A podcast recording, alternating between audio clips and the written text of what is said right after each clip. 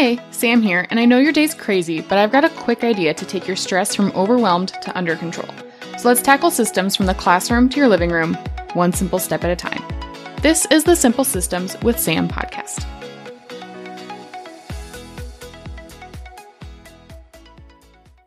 You know that feeling when you wake up and you just want to tackle a project, or you're like, today's the day I deep clean the house from top to bottom, or maybe today you just decide you have to put away your laundry because it's been staring at you from the corner of the room.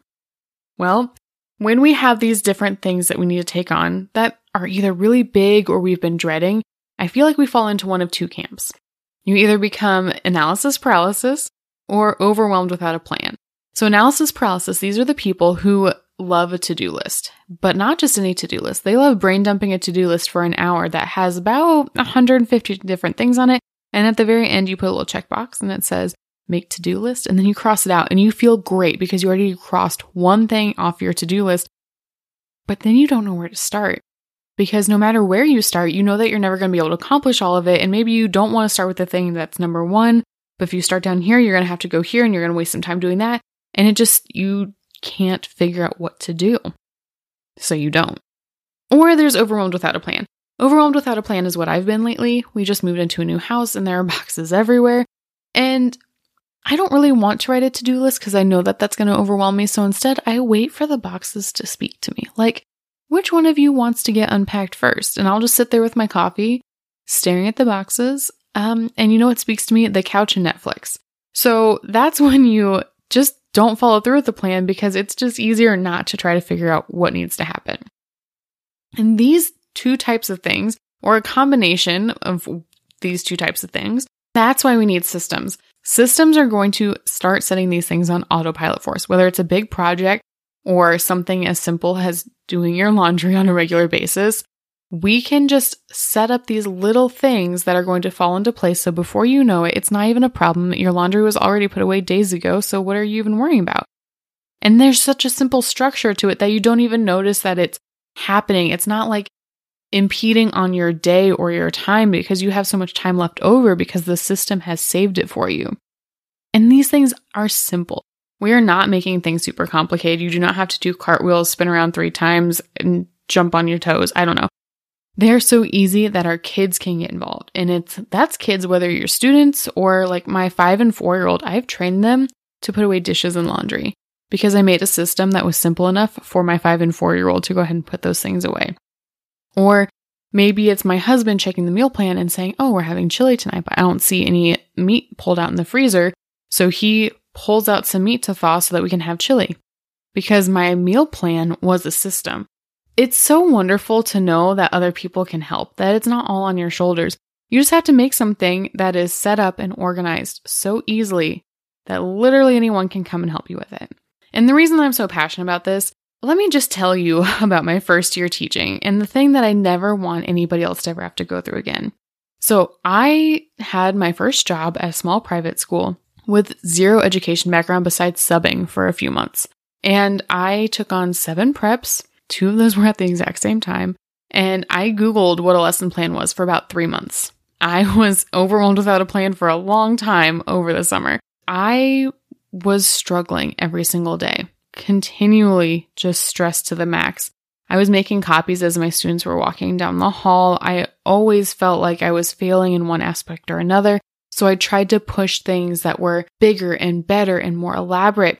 And in doing so, I just kind of flooded myself even more with stress and just anger and exhaustion and all the things that I couldn't control around me. And then I would go home to my husband, my two-year-old and my two-month-old. And while my husband played with the kids, I would grade because when else was I supposed to do it? I was literally making copies of notes I wrote two minutes before my kids came into class. And then after we would put them into bed, I would drive back to school and stay there until about three in the morning. I am not proud of that. I just can't believe that I did that. I was getting maybe three hours of sleep, but the baby wasn't. The baby was sleeping longer than I was. And it just was so much that I it wasn't sustainable. And there are so many other things that factored into that year, but I just knew that I could not do another year like that again. So I took some time, I did a little self-reflection, and I realized, Sam, You have a degree in engineering management, which means that you literally learned how corporations can put systems and lean manufacturing into place to save millions of dollars. So why can't we do that in the classroom? So I started implementing systems everywhere. I have my meal planning system. I had a system for grading. I have a system in my classroom for trash can placement, and we will talk about this because it is fascinating, but you would be astounded at how much money a factory can save by where they place trash cans. Anyway, I don't want anyone to feel like that ever again. I want them to feel the feeling I have now where I don't bring homework. I know when my time is to work on certain things. I have systems in place so that nothing gets too overwhelming, and if it does, I have a system for how to set up a system to fix it. So we're going to start working on that. And to do that, we're going to start today with the first simple step. And that is going to require you to look around and write out three pain points from wherever you are, whether it's your classroom or your home, maybe not your car. Think about your classroom or your home. And I want you to think of three things that kind of are constantly nagging at you, like, oh, this really needs to get done. And we are going to create a system and a plan for those. And the first step is acknowledging that there's a problem. I know that laundry is my problem. I don't even try to hide it. And then from there, what I want you to do is I want you to decide the simplest step you can do right now to move you in a forward direction with that, or the simplest step you can do right now to lighten the pressure of what's going on with that, or the simplest step that you can do right now that eliminates that stress from your life. Let's say you don't know what is going to happen for dinner. Your kids have had nuggets like seven days in a row and they're running out of cereal to have. You need to make a good meal. The first step might be going to your freezer and seeing what you have. That's the first step. From there, you're going to notice that, okay, well, then you can find something to cook and you have to go ahead and cook it. But the first step, the simplest step, is deciding what can I cook tonight?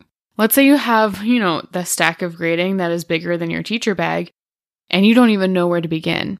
Well, the simplest step would be to go ahead and pull out things that don't really need to be graded. And we all know that we have assignments that don't really need to be graded.